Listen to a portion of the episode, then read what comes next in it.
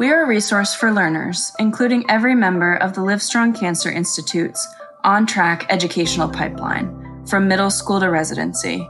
We are a growing collection of interviews, talks, and experiences that uncover the myths and the uncertainties of cancer and careers in cancer in order to empower and inspire generations of thinkers and leaders. This is Cancer Uncovered, an education and empowerment podcast by the Livestrong Cancer Institutes. Hello, uh, this is Kristen Wynn, and I am part of the Livestrong Cancer Institutes at the University of Texas at Austin Dell Medical School. The Livestrong Cancer Institutes is a brand new cancer center in Austin, Texas, that is here because the Livestrong Foundation gave a generous gift to Dell Medical School to start a cancer program that would revolutionize patient care and experience. In order to make that a reality, here at LCI, we conduct cancer research. We treat patients in our clinic following the CALM model of whole person care. And we educate students of all ages and walks of life, which is why you're hearing my voice right now. This is our very first episode of Cancer Uncovered, an education and empowerment podcast.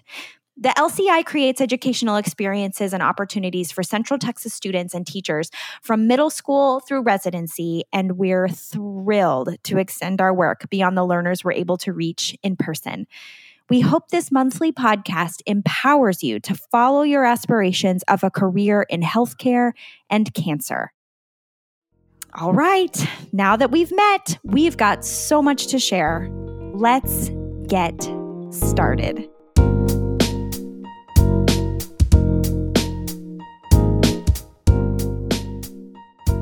In full transparency, after all, we are Cancer Uncovered. We are premiering this podcast in a season of unrest in this nation and across the world. We have gone through at least a half dozen iterations of what this first episode should be about and what we want to share with you during this time.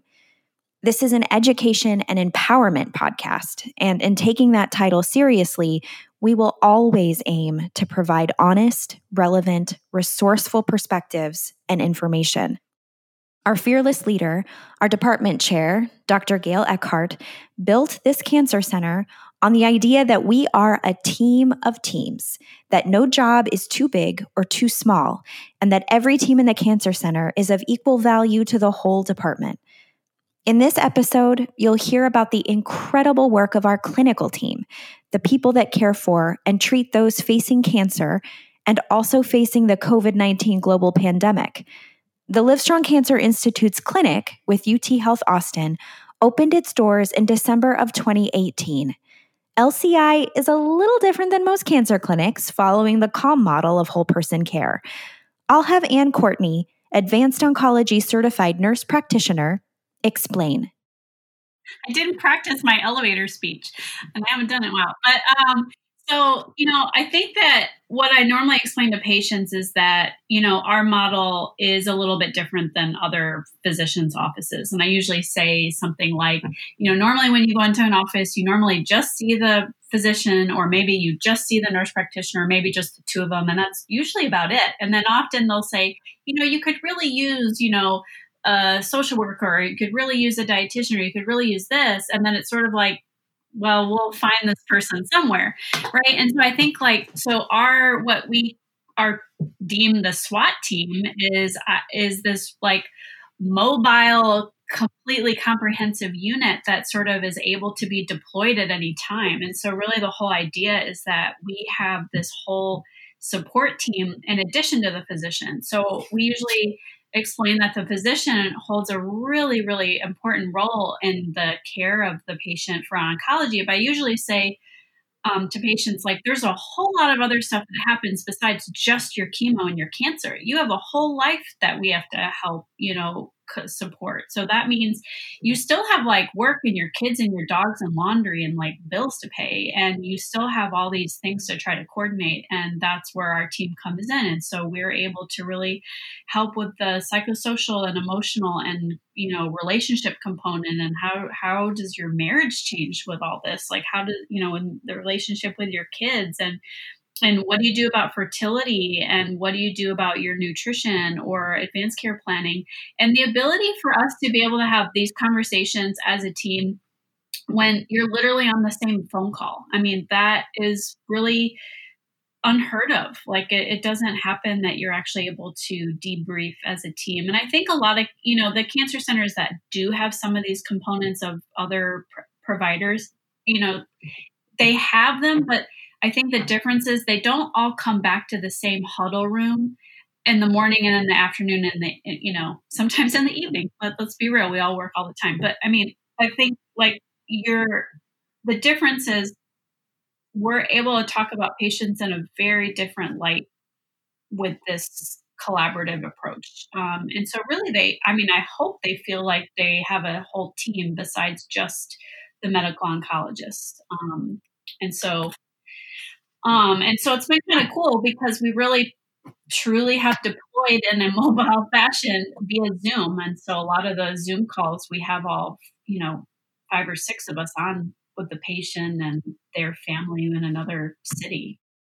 Anne is referring to the changes recently made to care for patients during the COVID 19 pandemic. Let's let her talk more about how telehealth and using platforms like Zoom is changing the game for healthcare. I have no doubt it's going to look different. I think that, you know, telehealth, you're also talking to someone who is very passionate about telehealth even prior to this. And so I definitely coming from a different lens and I was very excited, you know, pre COVID. And so I have no doubt that this is going to change healthcare. I think that, um, you know, we really have to rethink what delivering care looks like. And i think that you know patients there's a lot of patients who are very very happy that they're able to see their provider. I think one of the coolest things is being able to see patients you know at home. And let's say their child is in another state or city or whatever and they want to be able to participate in that call uh, with the team to make sure that they have the big picture. That has been one of the best things. And i think anyone who has experienced their parent being ill and you know, I've dealt with this personally living in another state. It mm-hmm. is so hard to get a good sense of what's actually happening. And now being able to like zoom in, you know, family members, beautiful. I mean, that's been really cool. I think there's always going to be that little bit missing, right? So, like, I used to, you know, hug a lot of my patients before they left. And so there's like just that little bit of, you know, there's always something that changes when you meet someone physically in person right? And so I think that it's been really great for the patients that we already have that really personal relationship established and now we're moving over Zoom. It's been a little trickier for patients who were meeting for the first time on Zoom. And so I will, and this is like, we've never done this before, literally as like a healthcare system. So I think it'll be interesting to see like what happens after we meet them in person. So what is it like going from a Zoom relationship only to now being in person and will that be better worse? I'm not you know i'm not sure. Um, so you know on the flip side i get to see their living room. Every i've seen so many ceiling fans right? I mean i get to see like their their life and their dog. I mean like that just doesn't happen. I think there's also an element of humanity that we've been able to see. I mean like all right, let's get real. So this morning I had a p- call with this patient who is a transplant patient, and we were talking about the ment- you know, the mental benefits of having a dog. And he said, "Well, I only want a non-shedding dog." So here I picked, I reached down, I grabbed my poodle mix, my little mini poodle mix, and I said, "Here, here's an example of a poodle dog." I'm like, that does not happen, right? And and I think like that then we're able to connect over my poodle dog that that's another level of connection that we have as a provider and patient that I wouldn't wouldn't be able to do in person. So I think like it kind of goes both ways um, with establishing a different type of personal relationship. I was lucky enough to catch a few other members of our busy clinical team and get them in a socially distanced conversation all together. Hi, I'm Amanda Matthews, and I'm the oncology nurse here at Livestrong Cancer Institutes. Most of what I do is on the phone. during my day, I may triage calls as they come in, or I may set up and coordinate some of the procedures and things that our patients need. I do see patients when they're in the clinic at times when they need procedures or lab draws and, and things where I may be assisting. But for the most part, I really do a lot of telephone work and triage and such. Oh, hi, my name is Kyaw Aung. I'm a gastrointestinal medical oncologist. Um, and I also work as a clinician scientist at the Livestrong Cancer Institute. So I look after patients with the gastrointestinal cancer and specialize in medical treatment. And also, I do research in pancreatic cancer uh, in the lab. Uh, I've been uh, with the Livestrong Cancer Institute for one year and three months. Hi, uh, my name is Monica. I'm the medical assistant for Livestrong. Um, I've been here for the same as Anne, like year and a half, almost two years since the beginning the clinic opened. I pretty much am the first person um, or one of the first persons that the patient sees when they come um, to the clinic. I do, I room patients, vitals, um, go through like pretty much all their intake, medications, allergies, and um, also here and there get records per patient uh, and make sure like that um, everything's ready for the provider when they see the patient physically. Since we're investigating cancer careers, I asked Amanda, Kyaw, and Monica about the best but also the most challenging parts of their work. The best part of my job, I feel right now, is really that I get to see kind of everything as it goes. A lot of oncology or a lot of nursing jobs, you kind of jump into patient situations and then you're out of it as well. So you may only see them for a few days if you work in the hospital, or you may just give chemotherapy if you're in the infusion center, and then you don't see a lot of the patient outside of that. And so my current job, I actually get to be a part of the patient's team from start to finish as as I can kind of follow along and see how they're doing and um, help them through everything that goes on. The other part of that is our program specifically is trying to do something very different in medicine, and that's exciting to see um, how we may be able to change just medicine going forward um, and, and how things are done. The hardest part of my job actually comes from that piece, in that because we're creating something unique and different, a lot of things that in other jobs may have been pretty easy to to operationally do just kind of run through things very quickly.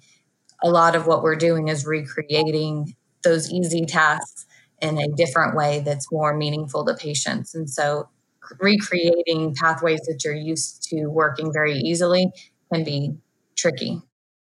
Yeah, so I think the, the best part of my job is about the dynamism associated with my job. So I can interact with the patients, patients' families, the team, all the teams and a clinical team, also the team that are really supporting us to do a good, very good job in the clinic. So um, that interaction is quite a stimulating and at times it is challenging, but I think oh, we're all working uh, together to really uh, provide the best care for the patients. And also, we interact with all the trainings, medical students, and the uh, professionals in different multiple dis- multidisciplinary teams. So that really is the uh, exciting part of my job. And also, um, you can get a lot of satisfaction for really providing the best care to the patient. That really makes a difference to their cancer journey.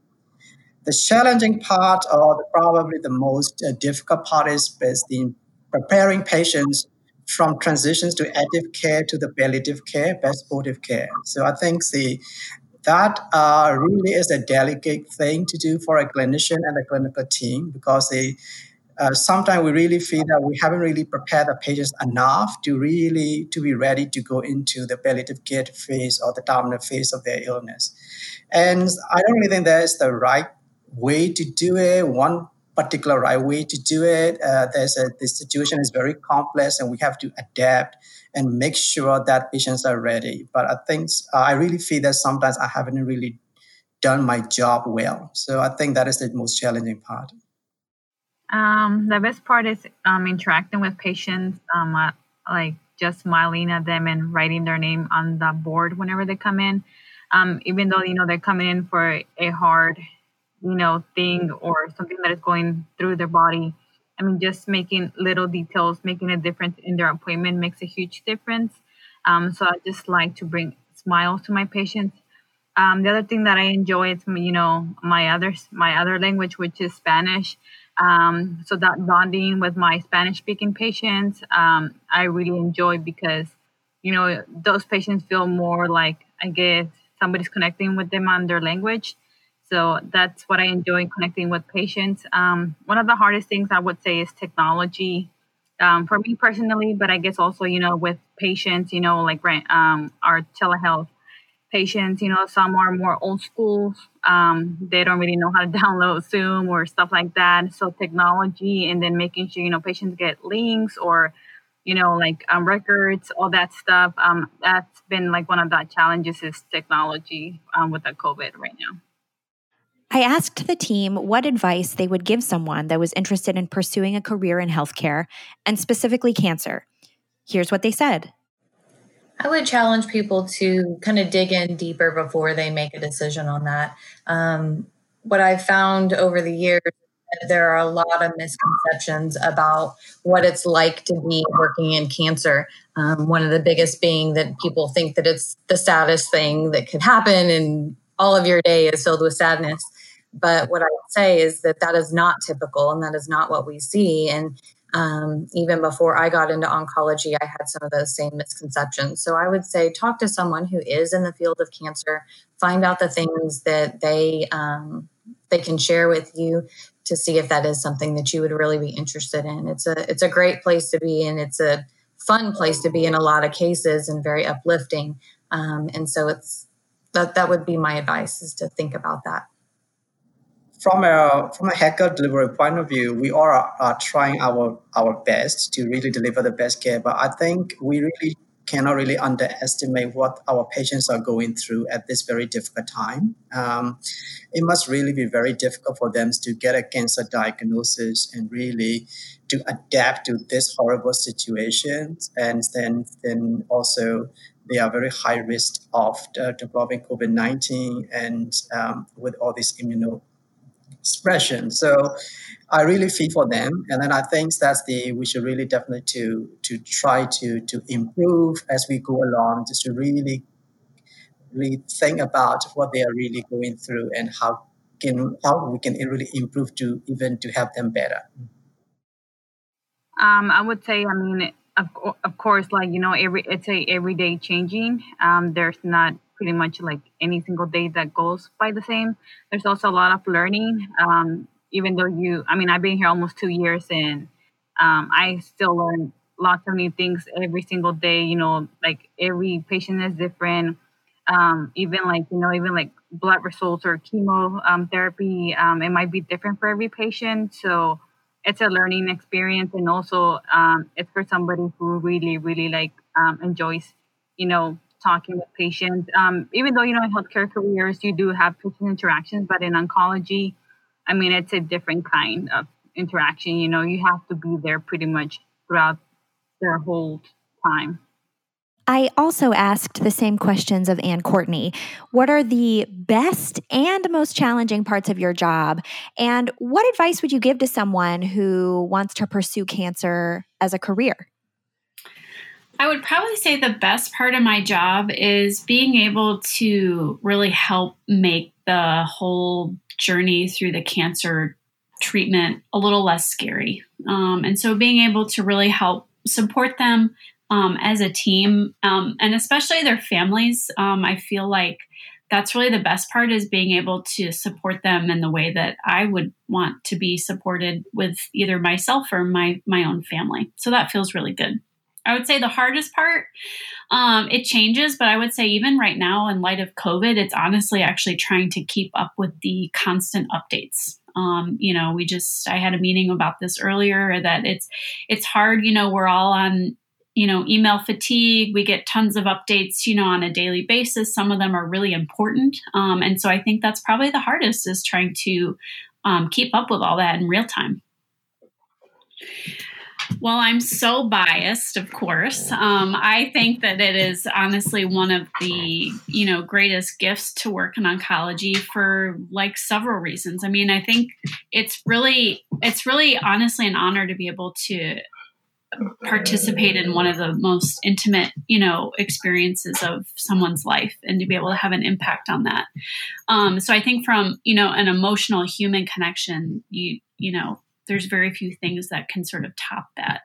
And then there's all the other components to just a career that can be really exciting. So, you know, the science and clinical trials, um, the you know the experiences working with coworkers. I mean, you you really get uh, such a great, well-rounded experience um, being in the oncology setting, and you kind of get to cherry pick the really like top priorities that you have in your life and all the sort of segments um, and make it um, a really pleasurable experience as a human i think. That's i i have nothing but great things to say and and I think even even the really sad times um, I would say that you know all of us right who have been uh, in the cancer world you just it actually makes you re-appreciate life and you look at things with a different lens and that's like a gift to be able to do